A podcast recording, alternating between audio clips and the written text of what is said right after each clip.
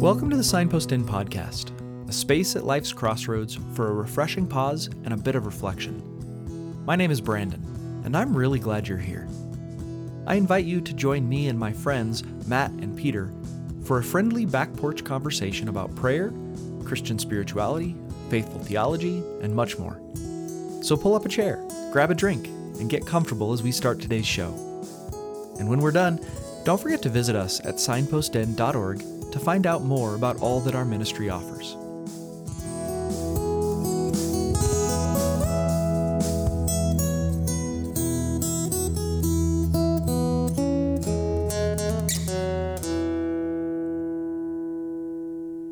Well, welcome to the back porch, everyone. Have you ever wondered if it's okay to want to experience God? And what would that even mean? And can an experience of God change us? Or what if it doesn't? Well, I'm excited to have with me today Professor Simeon Zahl, who's here to talk about his book, The Holy Spirit and Christian Experience. Dr. Zahl is a professor of Christian theology in the Faculty of Divinity at the University of Cambridge. He received his first degree in German history and literature from Harvard and his doctorate in theology from Cambridge.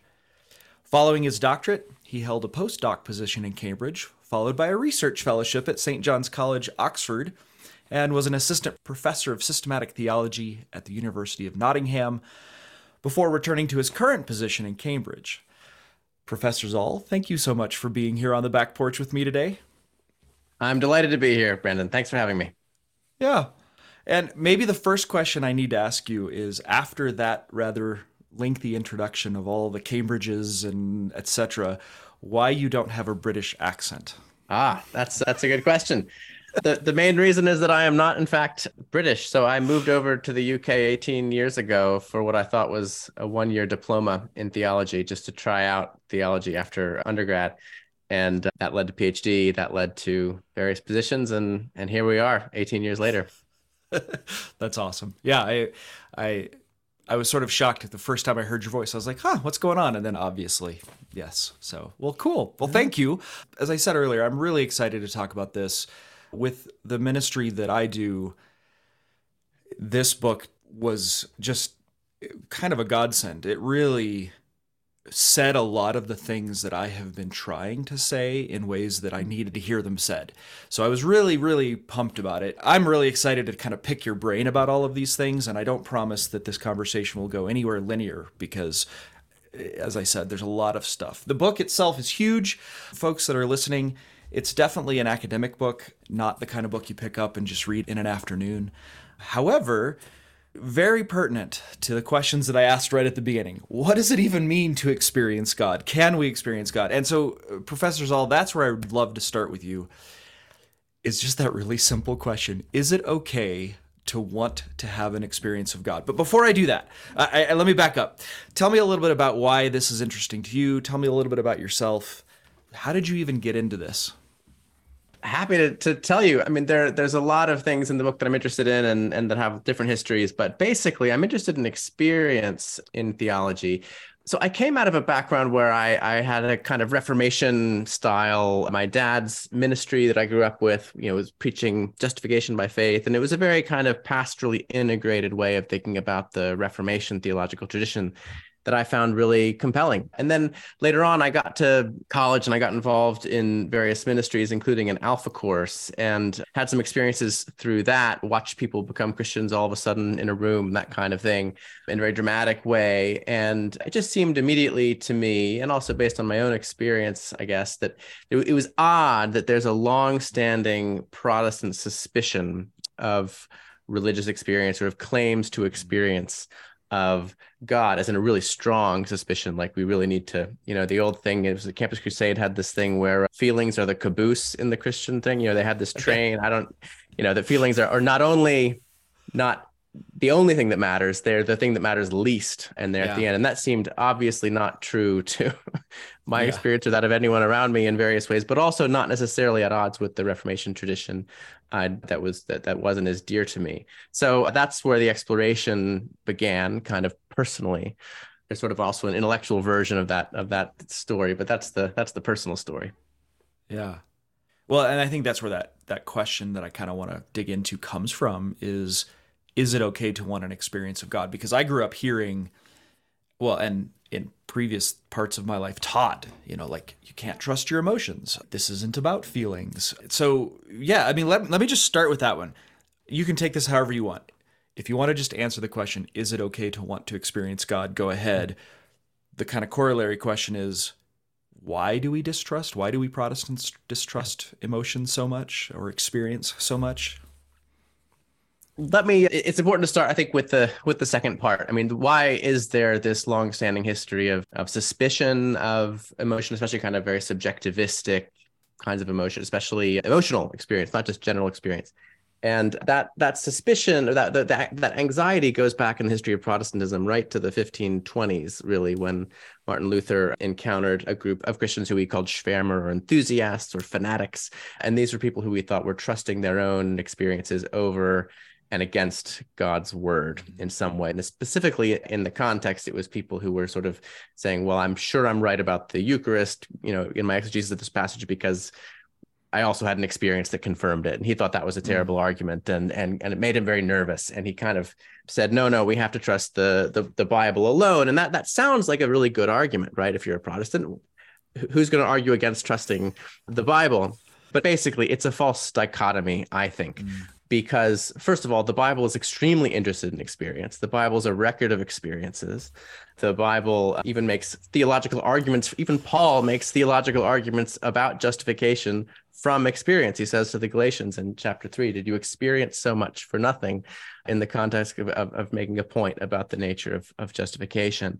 And he is clearly referring to things that they actually experienced, not just something theoretical. But especially when you want to talk about the Holy Spirit, the right Christian or theological language for talking about experience traditionally is the language of the Holy Spirit. And that's because the Holy Spirit is referred to as causing experiences, including emotional experiences. So what are the first three fruit of the Spirit? Love, joy, and peace. And there's no sort of serious argument that those are things that have no emotional valence. And certain joy is in particular. I mean, what else could joy be, really, if it's totally separated from our experience? So there's the sense that the Bible is interested in experience. It records experience. It expects the Holy Spirit to give us certain kinds of experiences. It takes our emotions very seriously, and even to some degree sees certain kinds of emotions as connected to the presence or work of the Holy Spirit in Christians. And so those are all reasons why the idea that you choose between the Bible and experience doesn't work. If you choose the Bible tells you to think about experience as well, right? There is, of course, the problem of sin and of self-deception. That's where the real worry is, I think, historically, a worry that people have taken too far, although it's a really valid worry. But it's that, well, won't people just have whatever experience they have and say, oh, that was God, and justify that sinful people are self-deceived, and we're just going to baptize our own feelings and desires and say that was God. And look at that guy on TV who's doing that right now. Look at my friend who, did that the other day and told someone, oh, I know God wants us to start dating. God didn't tell me, that kind of thing. So you see where it's coming from, but it's an overdrawn argument, I think. So if I'm understanding correctly, it's like, and tell me if this is too simplistic, but at least one of the things I'm hearing you say is there's a false dichotomy between reading scripture and having this kind of knowledge of God that's accurate, and having some emotional response to that. Like, maybe this is just so oversimplified, but in my way of thinking right now, it's like, if I'm reading scripture and there is not some emotional response happening when it's meant to be emotional, when I'm supposed to, then I'm sort of missing something. And I think we all know that. Like, I think even the people I know who would say you can't trust emotions still are trying to have an emotional effect on me when they're teaching or when they're talking. And I think in some sense, one of the things I heard and liked is just the clarity with which it's like, of course, God, God's word, God's works should impact me emotionally. I should have some level of, maybe emotional isn't even the right word there, but emotional, yes, definitely change happen within me, or it's not even real. Like, am I hearing that right? Ultimately, yes. So there's a quote from the revivalist preacher George Whitefield, who says that that those who claim to have the Holy Spirit without feeling it basically may actually be denying the thing. That's a form to say that I have the Holy Spirit, but the Holy Spirit never has any experientially noticeable effect on my life is sort of, well, then how do you, I mean, maybe the Spirit, he called it a kind of form of practical atheism. Now, that's very strong. I don't want to sort of polemicize. I just want to sort of open up, really. But so I think we are feeling, desiring creatures just as much as we are rational thinking, knowing creatures. And there are two different things I would want to sort of emphasize there. One is that the doctrine of the incarnation, basically, that Jesus took on human body, means that the ways in which we operate as human beings all matter in some way. And so Augustine says this famously in The City of God, Book 14. He says, "Truly, the emotions were not feigned in him who truly had the body of a man," that Jesus really did experience emotions. He wasn't pretending. That part of what what he took on, what he redeemed, what he was involved with when he wept, when he got angry, when he loved, he wasn't miming something. He was actually experiencing emotion. And in doing that theologically, he was saying that the problem is not emotion. The problem is wrong or disordered emotion. So it's not that our emotional lives or our experiential lives are the problem. It's that they're disordered and they need to be healed or repaired. So just because you feel it doesn't mean it's good. Just because you feel it doesn't mean it's bad either, by definition. So that's what, but so to go back to your original question, should we want to experience God? I think the answer is of course. And I also wouldn't want to differentiate too strongly between this sort of cold rational knowledge over here and these emotional fuzzy feelings over here and say we need both. I think that's not quite the story either. I think all forms of actual, theological reflection and knowledge production would be the trendy term we would use now, are affectively inflected, as they're involved with our experiences and emotion. It feels like something, the joy of discovery of a new piece of information in a book, the sense of something clicking, like, oh, that argument is just so satisfying. That's emotion too. Just because you're not crying doesn't mean you're not experiencing emotion. I mean, irritation and boredom are forms of emotion. Scholars of emotion would say, at least their affective parts, their felt parts of our life. I remember seeing something about, anyway, there's this very interesting story of when Einstein discovering one of his great discoveries and being just shaken with emotion at sort of the beauty of it. So so the idea that thinking and knowledge is unemotional isn't really true. Mm-hmm. If you think back to any time you've really been persuaded of something, it's usually involved a relationship. It's usually involved something that you connected with beyond just your mind. It's not just 2 + 2 = 4. On the other hand, emotions are full of information and meaning and content. And God made us to respond to the world and to learn things from the world in part through our emotional responses. I know something about my relationship with my son not least because of how I felt when I first met him. That's not opposed to knowledge. That's just a form of knowledge. So those would be the two things I would want to say there. Yeah. Well, and I appreciate it's like there's a collapsing of the false dichotomy in the word experience itself, right? If I think when I hear or ask the question, is it okay to want to experience God, I often am thinking kind of purely in these very emotional, very big, dramatic kinds of things. Mm-hmm. Whereas if I remember correctly, I mean, you point out that thinking is an experience. I mean, it feels like something to think.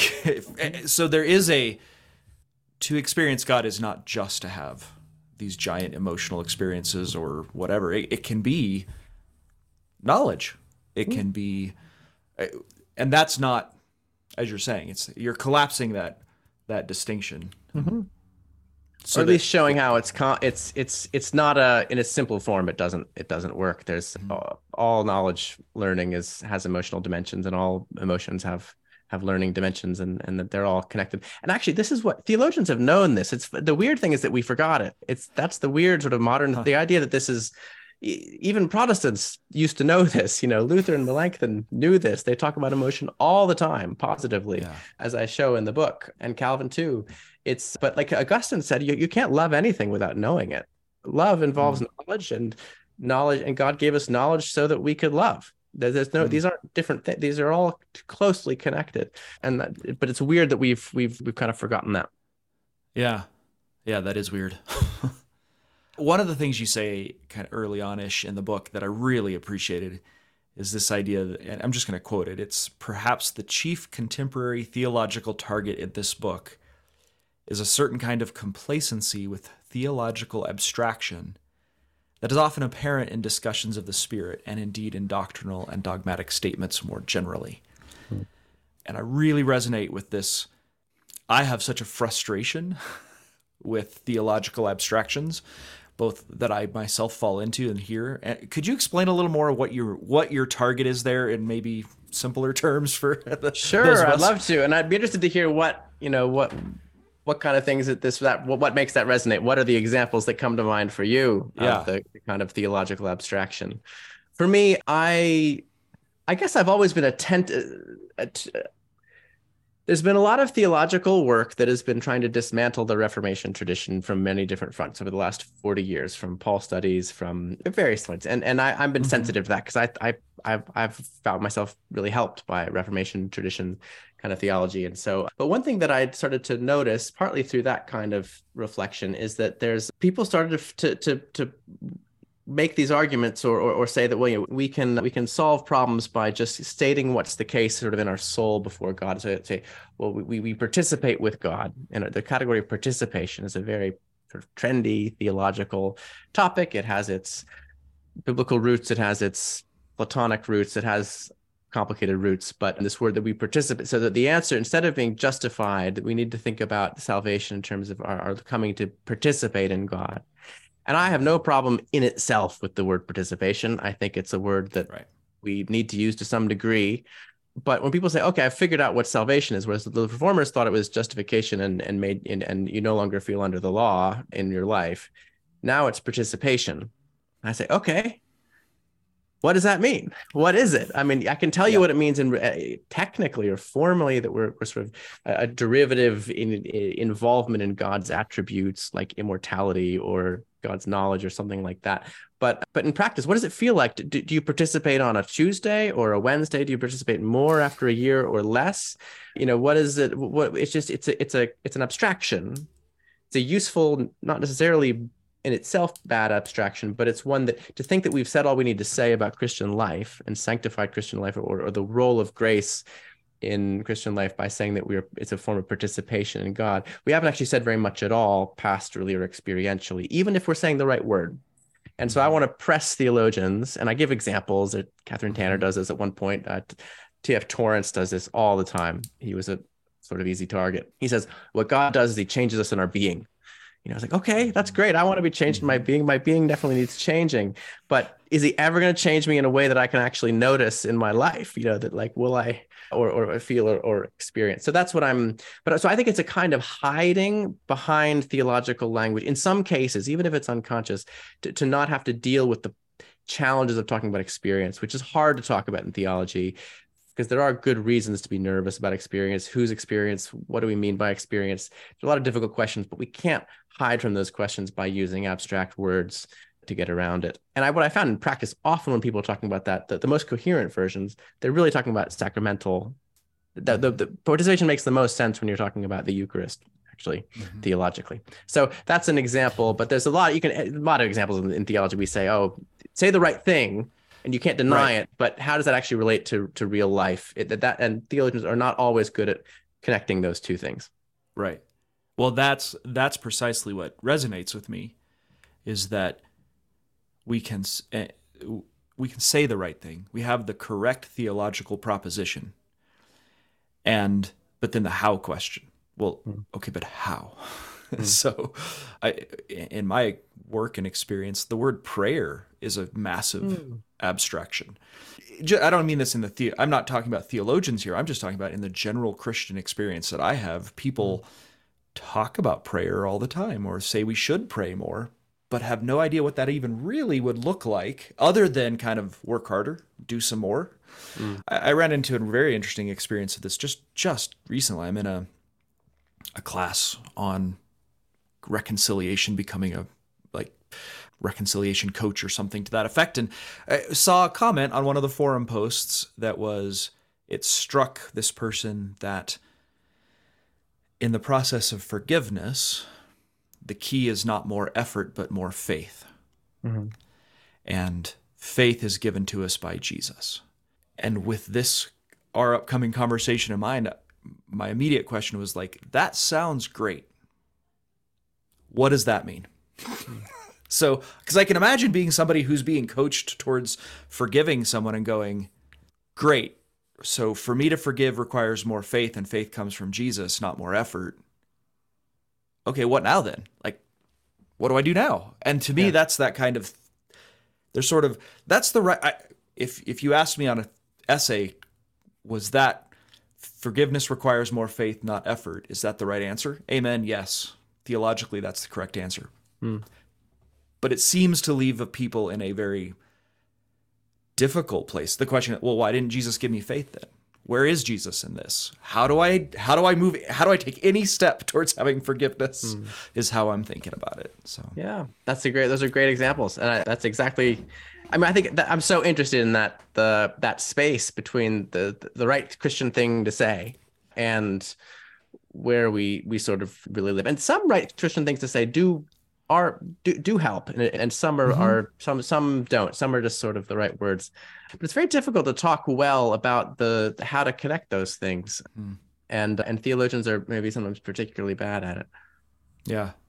So something, I think you said this in a podcast that I listened to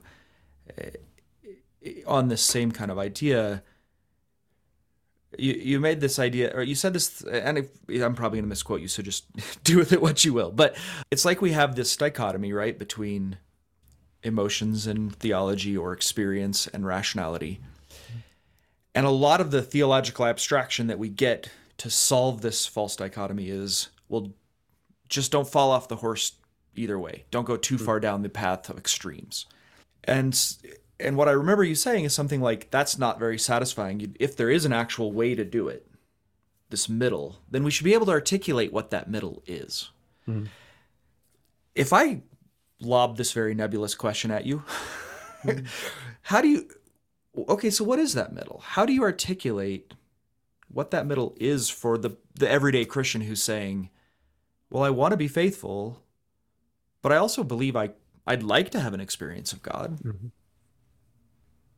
That's a good question. I think what I had specifically in mind probably was, so James Dunn, a very, very famous Paul scholar, basically tries to resolve in his big magnum opus, The Theology of the Apostle Paul. He says that the grace works thing in Paul's, like, is sanctification something that we have to work at, or is it something that God does when we can't do it? And, you know, one of the oldest questions in theology, really. And he resolves it by saying, well, clearly Paul is calling for a balance. So because Paul seems to say both things, therefore the answer has to be a balance. And so what I meant was, like, that sounds good. Maybe it's the right thing to say. Maybe it's the right thing at some level, but how do you actually know in any given case? So specifically in terms of, and how you deal with pastoral care, when someone is in sin in some way, do you appeal to their will? Do you give them information to help them get and appeal to their will to become more sanctified? Maybe in some context, I don't know. Or do you say, you express solidarity and forgiveness and grace? You just say, I know you couldn't help it. You know, it might be different things in different circumstances, but you can't answer that question by an appeal to balance. You have to do one or the other in a given case. And so to me, it's a way of not really answering the question while appearing to answer the question. That's it. Actually answering it in practice. How do you do it? How do you keep the right balance and everything? I think you don't do it at the level of generality that we're speaking at. You do it by dealing with very specific examples or instances. So in a given case, the answer will be clearer than it is in the abstract. So I'm less interested in a way in saying, so how much effort versus grace should there be in my spiritual life in general, than in how should I deal with this situation I'm dealing with right now. Mm-hmm. And sometimes, and that's where discernment comes in. And you say, well, sometimes what a person needs is to hear total forgiveness. Sometimes a person needs encouragement or some kind of hopeful vision that is inspiring and gets them off their butt in some way. I don't know, but it will vary based on specific circumstances and the specificities of what the Holy Spirit is doing in a given life. And that's maybe can be an unsatisfactory answer. But of course, I also would want to say I always want to err on the side of grace when in doubt. But that's I think balanced questions resolve or forced to resolve in practice, and that's where it becomes more interesting. Yeah, it strikes me that's there is this constant desire to like simplify down to a simple system the way to do whatever it is, whether that's apply law and gospel, or in this case, have an experience of God or have a relationship with God. There's one of the most classic theological abstractions, relationship with God. What does that mean? But it strikes me that what I hear you saying is something like, there isn't a simple sentence or simple set of principles that I can apply here in every situation.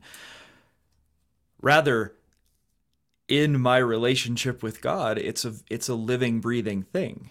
It's the kind of thing that, well, today I may need to really buckle down and learn some propositional stuff because I need to have I need to know some things. Mm-hmm. And tomorrow I may, there may be this very intense personal experience with those things and how God is working with me personally. And it just kind of strikes me like the analogy in my mind is the struggle I have with like all the marriage books that are out there. There's like a lot of good information in there, but the temptation is always to reduce my marriage to an algorithm. Yeah. And it's like, well, that's a problem. So I completely agree. It's sort of, I think personality tests can be that way a little bit, because if I can just figure out my personality type, then I can justify what I do in all circumstances or something like that. Well, maybe you have certain tendencies as a personality, but also you have to deal with concrete situations, like in a marriage. Marriage is really good at preventing you from living in abstraction, in my experience. Yeah. And it seems to me like some of the answer to the question about what does it mean even to experience God is sort of answered in that, well, it's like a marriage. I mean, what does it mean to experience my wife? Well, it means a lot of things in particular contexts that are very concrete, that cannot be easily reduced to a single answer. Mm. It's something that I experience literally throughout time in different ways.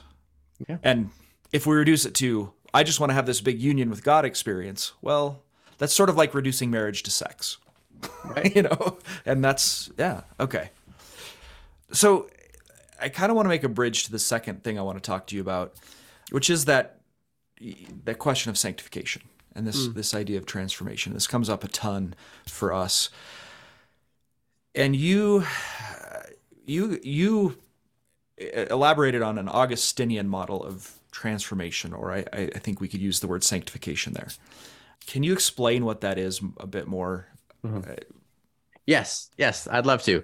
So Augustine, there's some development in his views over time, but sort of what's the mature Augustine, especially in the period of the Pelagian controversy, had developed he wrote about sanctification and how it works in a very profound way, in a series of tracts, basically, especially one called On the Spirit and the Letter, another one called On Nature and Grace. And, we often think of human nature as, so we have this cognitive rational side, we have this knowledge bit, and then we have our feelings and desires. And then in the middle, we have our will.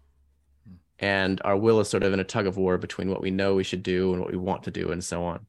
And basically, it's funny because Augustine is sort of the original major theorist of the will in the Western tradition. But he essentially, by the later part of his life, came to think that willing and desiring were essentially the same thing, that human beings, what determines human behavior is desire. We are creatures of desire, creatures of delight. He thought we were made that way because we were made to delight in God, to love God. Love for him is delight. Like if you say, well, what's the way to make loving God make experiential sense to a person? Say it's delighting in God, delighting in the things of God. It's an attractive, felt motion of the soul.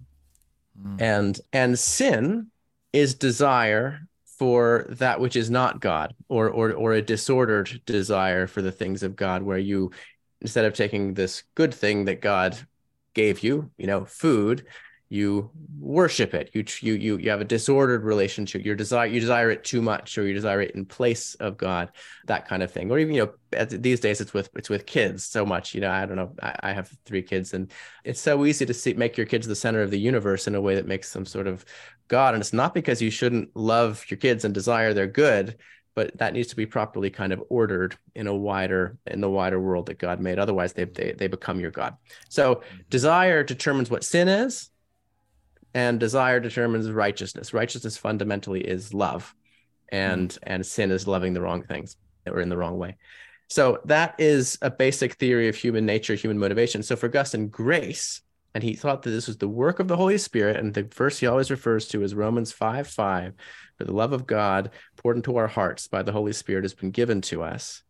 He thought that the Spirit's job is to pour love in our hearts. So far as God is intervening in our lives in a sanctifying way, for Augustine, the way to think about that is not God telling us what to do and waiting for us to do it, is God pours the love for the thing into our heart. He thought that just knowing the right thing isn't enough. You have to want it, and we can all relate to that. Augustine explains why no one ever has their mind persuaded by arguments about politics, because we don't want to, unless you want to change your mind, you're not going to change your mind, that you're not really listening. And that's just us. That's actually how we are with most things that matter. You fall in love with someone, your friend is like, I don't know, she seems like trouble. You're like, whatever, friend. Anyway, all the arguments in the world don't make any difference. You've been down this road 6 times before. It's going to be the same. No, it's not. The heart does what it wants. And that's what Augustine thought that the Bible says, and what especially St. Paul and Jesus taught about human nature. So if Augustine is right, and I think he is, and at its core, the Western Christian tradition has taught that he was right, that means that the way you change someone is by changing their desire. And God changes people by changing their desires, rather than in the first instance through knowledge or through appeals to willpower.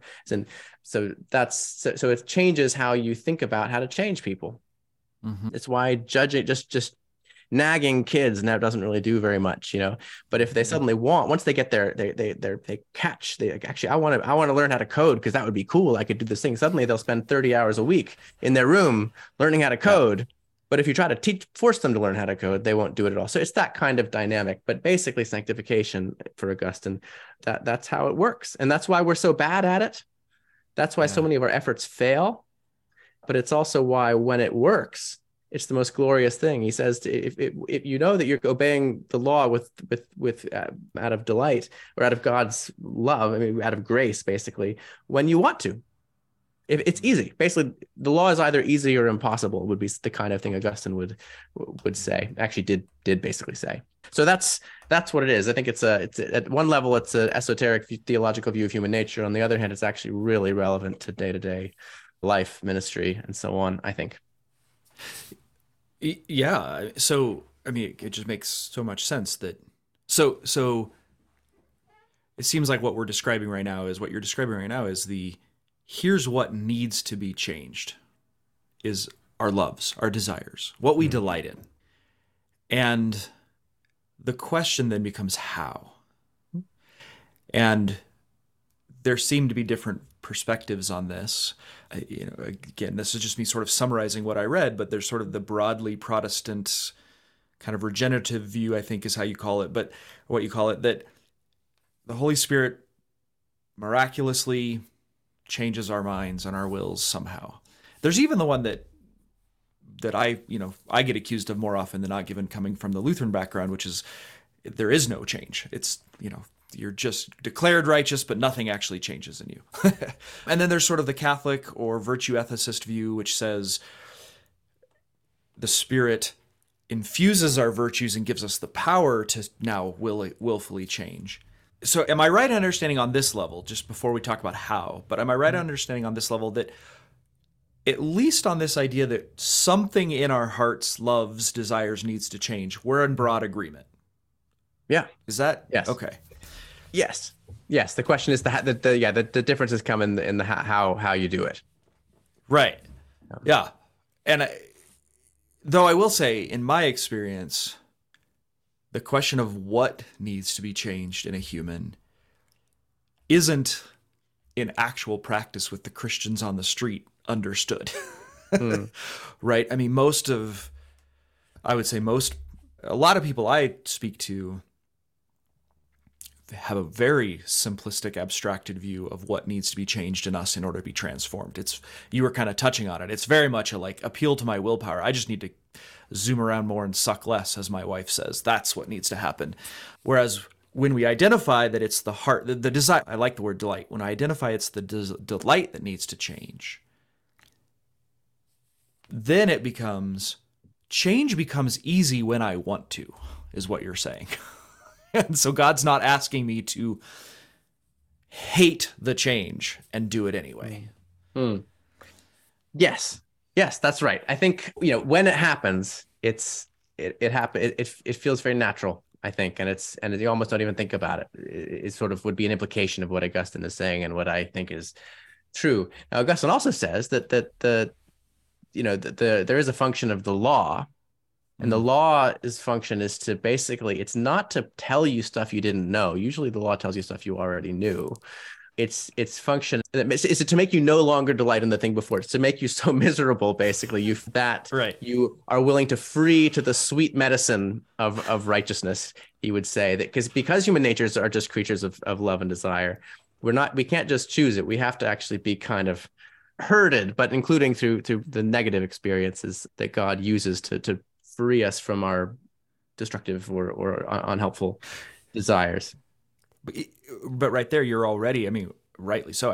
Of course, already moving into the how, right? The difference in the how, because the law, again, an oversimplified, perhaps understandable experience of the teaching of the law from many of us is its purpose is just to make me feel like crap.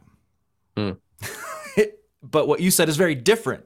It's not there to just make me feel terrible about myself. It's to make me feel, to use what you talk, powerless, to experience my own plight, my own inability, so that I can delight in something different. It's not a just negative, destructive thing. Absolutely not. And if it's just that, then it's not actually the law if it's not leading you ultimately to the good. As in this counterintuitive way, making the hurt. My brother used the image of God presses on the bruise, but in order to make you realize you need to go to the doctor, that kind of image. But it's always ordered to healing. Any kind of real conviction of sin theologically is ordered to healing and wholeness and righteousness. But Augustine, anyway, there's more we can say about the how this. Yeah. Happens. And it's more, again, it's more descriptive. The other thing is by saying the Holy Spirit does this, you're saying, yes, there are these patterns Spirit seems to follow, but also it's we can't really control the patterns. I can try to preach the law in a way that will be helpful and conducive to this. And maybe I'm just going to end up making someone feel terrible and then they'll just not want to talk to me anymore. Or, it's the Spirit is the one who actually can make it work, he would say. And otherwise our salvation would be up to us. But the key thing is that it explains. Another thing that I really like about his view is that because you can't control the deepest thing that matters here, you can get to a point, and this is sometimes what suffering does. You get to a point where you say, you ask God for help. Mm. You say, I cannot change my desires. I cannot be different than how I am, and yet I want to, and I'm stuck. This is how AA begins, the admission of powerlessness. It's there's a strong analogy there. And so also there is this impetus to prayer, to a relationship with God. You finally are forced to get out of to see the limits of your own powers and ask someone else for help. And that's a very powerful thing. Yeah. Well, and this is where it feels to me like the washing away of the theological abstraction, as opposed to the views that say there's sort of this magical thing that happens inside of us. We don't really know what it is. The Holy Spirit changes hearts and then something. Mm. How, and I'm asking this now, how does the Holy Spirit change my heart, my desire? So there are two different levels of answer to that question. The difference between what Augustine, I think, is saying and what a sort of the Holy Spirit changes us by infusing this new virtue of grace into our heart that kind of is like a new, better battery to help us with the slow process of sanctification through habituation and so on. That's just sort of traditional Thomist kind of view. A lot of Christians have that view that basically once I'm a Christian, I have a better moral battery and I can just do the stuff I couldn't do before because I have a better battery inside. And Augustine doesn't see it like that, even if it descriptively sometimes looks like that from the outside. He thinks you change, well, partly through God revealing your, making you so dislike your sin that you flee to him. But more generally, though, he has a very strong view of providence. God brings you to the circumstance in which you can actually hear it. God brings you to the preacher. He brings you to the friend. He brings you to the breakdown, but also he brings you to the preacher of good news, the person who's going to love you, all those things. Only God can finally do it. He gives this example. I talk about it in the book of why did Peter, when Peter's sitting down and hearing the cock crow, it's not until, and the way that Augustine reads that passage, Peter and Jesus can't see. So when it says, then Jesus looked at him and then he burst into tears, Augustine interprets that as sort of the action of the Holy Spirit in sort of Peter's mysterious inner life to sort of, to effect repentance. But he asked the question, well, why wasn't it after the first cock crow that the memory came? Well, what's, you know, memory is so weird and confusing and strange. Augustine said we're mysteries to ourselves. We don't really understand how we work because so much of what's really going on is subconscious and is about desires and is not even clear to us. And so it's just, so Peter somehow the second, you know, the later cock crow, he's like, oh my gosh. He's suddenly cut to the heart and he can't control that. It makes sense providentially that he would be feeling bad at that moment, that he'd be thinking about Jesus, you know, that in that moment when he realizes that Jesus had made that prediction, that Jesus knew all along that he was going to sin or that he was going to deny him. And in the same conversation, it asked him to be the leader of the church. That's an incredibly powerful, sudden realization of grace that Jesus knew this was going to happen and still wants me to be in charge. And so he weeps. So for Augustine, it makes psychological sense that would be moving to experience that someone knew in advance you were going to mess up and trusted you anyway. But also, so it makes psychological sense, but it also makes kind of providential sense in the history of Peter's life, his conversation with Jesus, it's all coming together. So God alone can orchestrate these things truly, even if he often follows certain kinds of patterns, law gospel preaching or whatever it is, but or just patterns of drawing and desire. I remember once there's a point in my life where I was playing a video game far too often during my PhD, and really far too often. And finally, the breakthrough was realizing that there was this other game I could play that wasn't as addictive, that it was really appealing. I was like, okay, I'll delete this and I'll get that game. And that was enough, but it was a good example of I needed a desire for something new rather than just, guilt wasn't doing anything. Guilt was just making me play the old one more. God, you know, he brought me out of it through reminding me that this other cool game existed. Delight in which I could delight. Oh, that's fantastic. I very much appreciate that you played too much video games. It just gives hopes for the rest of us. Yeah. So what I hear there is, it's like, it's another phrase I heard you say of in another context of the whole world is a hospital. Like this. The order of events going on in history are the way the Holy Spirit is changing us and bringing it. And it's a very particular, very individual thing in some cases. Yes, we can talk in some general terms about how I might be able to approach somebody and give them whether they need to hear that their sin is destroying them so they wouldn't delight in it, or whether they need to hear grace. That's going to be a very individual thing that I have to use discernment and wisdom for. And that's a pattern that works. But I resonate with what you're saying very much on the level of with my own children and the struggle that a parent has of how do teenagers turn into respectable adults? I have no idea. But I do know that as a parent, the real thing is to trust that the Lord is working through the events of their life in the way he wants to work. And that may mean me taking action for sure.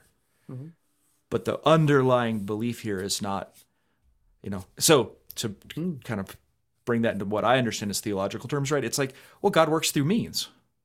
Yeah. Kind of circling back to what you said earlier, this makes a ton of sense when we talk about sacramental theology because God works through Sunday morning receiving communion. My wife has had many times, she says that's where she touches God. There's times when she kneels at the rail and it's boom. But God brought her to that point, kind of like Peter or whatever else. I'm not saying she needed to repent like Peter, but brought her to those points and it would make sense naturally.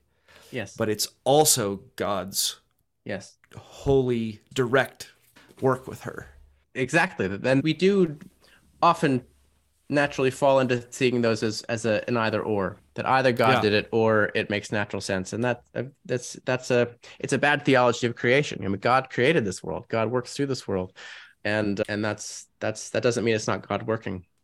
And things can be, it was both my therapist and God working through my therapist, you know, at the same time, you know, God worked through a cock crow. Anyway, so yes, for sure. And I think that's a very powerful, it makes sense of our actual experiences of God. I think sometimes though with experience, you asked earlier about the big experience, mountaintop, you know, the big overwhelming experiences. And I'm not against those. I think a surprising number of people actually at some key point in their religious life did have something like that. And that has changed them forever. And it's a form of slightly, you know, it's just growing up as a Christian is realizing that you don't just chase that and that things are more subtle and that God can be present in all kinds of ways that are not reducible to that one moment. And that doesn't mean the moment wasn't super significant and real. Some in the charismatic traditions and stuff, people say, no, it's God working immediately, like not through these natural means, because it doesn't feel when we have a really big experience of some kind, a really powerful, it feels like the heavens opened. It feels like the lightning came from heaven. It doesn't feel like the logical conclusion of the providential order of my life narrative. It feels like God just completely turned your life upside down. And I think with retrospect, we could say, well, actually, there are a lot of things that led you to that point.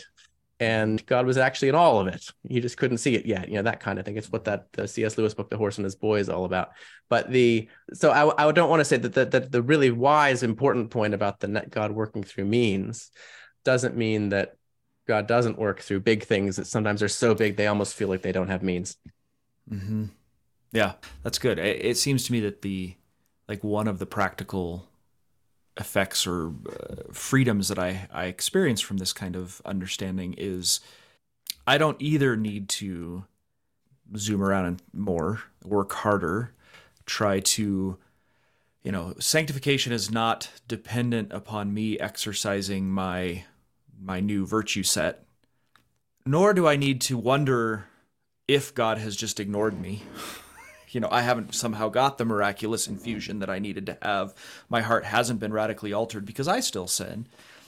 But rather it reminds me of a book, Abandonment to Divine Providence, and I can't remember who wrote it, but the book is a series of short meditations, and they're all the same exact meditation every time. It's God is working in every event that happens. Faith is just trusting that. That's the whole book. You've read it now. But like, that's the freedom I have, is that sanctification is happening to me through the ordinary course of my life. God is doing it, and I get to experience it. I think that the freedom then, too, is in acting or practicing the virtues that I'm learning doesn't have to be it doesn't have to be layered over my life like a diet plan. It can be me following the work of the Spirit as it lays out for me, which I find great comfort in. I didn't deal with stuff until I was 40 because the Holy Spirit, which was really, really freeing. Before we wrap up, I do want to ask this question because it's a question that we've talked about within our own work a lot. And it's, you hit on it so well, which is that question of the phenomena of non-transformation, that experience of I'm a Christian, I'm supposed to be getting more like Christ, but I'm not. I have persistent sin. I'm not changing. How does that fit in to this Augustinian model, and how do you address that? Well, I find the Augustinian model is helpful partly because it does make better sense of this not uncommon experience than other models. So if the model is the battery model, I have a better battery, and then it's not working, then your conclusion is either I don't actually have a battery, or I've lost my battery, or there's no God. You know, I mean, that you're left. If you're saying I'm a Christian, therefore I must be getting sanctified by definition, and yet I'm not, then your theology is putting you at odds with your life. And I think any good theology of the Holy Spirit means you're attending to the actual reality of your life, even if it's not what you expect or want or hope. And that's the raw data of your There is another alternative there. Just there is the other alternative of you can actually just ignore that you're not getting better and pretend like you are. I mean, that is hypocrisy. Yes, yes. and be self-deceived and yeah, I mean, that's right. and lie comfortably. No, that's true. That's true. But so this phenomenon, I mean, it's again, I get very comforted by history with these things, and I talk a lot about Augustine, but he's at the center of a lot of this thinking. There's a great article by a guy named Robert Marcus, I think, called Christian Mediocrity. And he's this great Augustine scholar, and he's basically, Augustine's developed his theology of grace, all connected with his discovery of his own mediocrity as a Christian. When he first became a Christian coming out of Manichaeism, and he had really high hopes that he would be this great holy saint. And it's sort of ironic, right? Because, you know, he was a great saint, but he realized he just wasn't changing as much as he learned more and more that his thought deepened and reached its most profound point, all connected with the very fact that he wasn't getting better. He actually produced the most beautiful theology in reflecting on how little he'd changed. And so this word Christian mediocrity, I chose the word non-transformation in the book because it seemed, I don't know, more neutral in some way. But I think it's something that any good theology has to be able to account for. And I think an Augustinian theology, like we've been talking about, says, okay, I haven't changed. I want to change, and I haven't changed, and I've prayed to change, and I've asked God. So partly it makes you talk to God. You say, God, why haven't I changed? It's not just sitting around feeling bad. It brings you to God, even if just to start the conversation.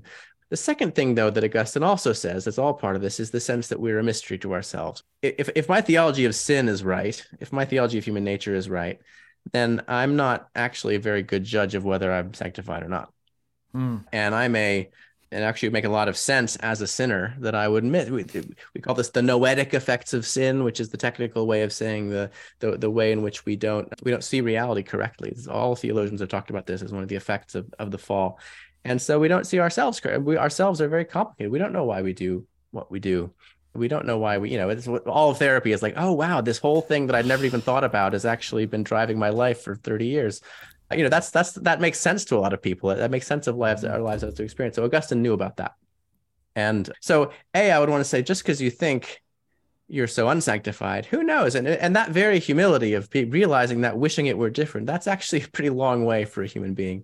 On the other hand, if you think you're very sanctified, hey, maybe things aren't quite so clear as you think. But in other way, your sanctification is in God's hands. And so I think I say in the book, what this whole attitude means is that especially in a practical Christian pastoral context, sermon, pastoral ministry, you know, that you have to treat every single person like they are a sinner. And the most sanctified person in the world is still a sinner in total need of God's grace at all times. And you do ministry on that basis. You assume that's what's really going on at some level. And that will, if you preach that way, it'll connect. But you also assume that this person is completely righteous and justified and saved and beyond all reach of their sin in the ways that matter most and are free children of God and not slaves of sin. And so those things are both true. And you preach both. The problem is when you try to get in the middle and you say, well, you're getting there a little bit. But I take comfort in the humility of not really knowing who am I to say how sanctified I am. And maybe your wife is a better judge. And you and our kids, my goodness, when you start to realize how much your kids are noticing that you thought they didn't notice, you know, as they get older, like, oh gosh, they know all I can't hide from them. Anyway, but I think it's good. It's a theology that can't make sense, compassionate sense of the experience of what seems like non-transformation is not an adequate theology to lives, at least as many Christians experience them. Mm-hmm. I think what you said there at the end, that if we can't make compassionate sense of it, because that's what I see is, you know, the alternatives tend to either be, well, you're not making progress according to the schedule that we have. So, you know, you're not a Christian, you're just a really terrible Christian. Those models tend to be very, well, one, hypocritical, but uncompassionate. You know, without a real appreciation for what you're saying, that we are a mystery to ourselves. And I think even that connects to that idea of being in that the law reveals to us our plight. I love that idea, like this understanding that I literally am powerless over my own sin. And that should, from God, that elicits an incredibly compassionate response and should also elicit a compassionate response from me. Here's just one of the things you say, and I highlighted this right away. It's that, you know, as opposed to, okay, I'm in my Christian life, I'm not being sanctified as much as I want to, I'm not transforming as fast as I want to, or at all. Maybe I'm not a Christian, maybe I'm a terrible Christian. And your response was, the Augustinian model says something more like, that's not a reliable distinction between a Christian or not. But what is a reliable difference is that even in the most pessimistic moments, and I'm just quoting here, or in those most transigent cases, is the perception of the consequences of our sin. And I think that's what to me, that kind of summarizes so much of this. It's on Sunday morning when I confess I am by nature a sinful and unclean, I a poor miserable sinner. It's when I hear that as hopeful because of what's coming next, that really is the difference. To me, that's what I heard. I don't know. Yeah, it's not really absolutely a question, but I'll throw it at you anyway. And absolutely. And it does. The other thing is that it unlocks compassion for other people. If you think that the other person's problem is because they're not trying hard enough, you know, or because they just don't care about you, you know, like, well, of course they don't care about me. They're a selfish human being, you know, well, of course they're not trying hard enough, you know. And, you know, like the thing about should I zoom around or not, you know, it's like the truth is you're going to zoom around anyway. Yeah. Even if you know you shouldn't, you know, that having compassion, just be like, well, you know, when someone does wrong to you, you know, that there is something in saying, well, you know, it wasn't good what they did. I wish they hadn't. It hurt me. We can talk about that. But, you know, I relate. I know what that's like. Yeah. This just occurred to me just now. So we'll see. But it almost feels like it's sort of fair to summarize a lot of this as saying, relax. Like, relax. God is good and is doing good with you, for you. And all of my kind of rushing around, I need to zoom around more and suck less in my life. Or I can't help myself. I am zooming around more all the time trying to work. It's like the sort of overarching message here is, it's okay. The Lord knows. He's got you. Yes, I think so. It sounds so obviously what Christians should be able to say and so simple, but it's the funny thing is how hard it is for us to really believe that. Yeah. I'm trying to find ways of communicating that in a way that seems authentic and not glib, because it is true. Yeah. Well, and it strikes me too that it sort of, I think that goes full circle back to the question of what does it mean to experience God? Well, in the community, with a friend, in the church, where I can have a moment of that experience of relax, it's okay, I've got you, God's got you. That is an authentic experience of the Holy Spirit itself. I mean, there is God saying to you, even if that's just from your, you know, my best friend who said, dude, it's okay. So, yeah. Yes. Professor Zahl, thank you for your time. I have very much enjoyed this. Listeners, if you have questions, please shoot them to me, podcast@signpostinn.org, and we'd love to hear your feedback on this. So thank you very much, and may the grace of Christ go with you wherever the road takes you.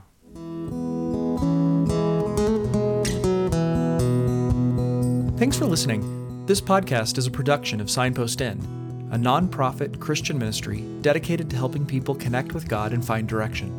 We offer spiritual direction, retreats, and lots of other resources like this podcast.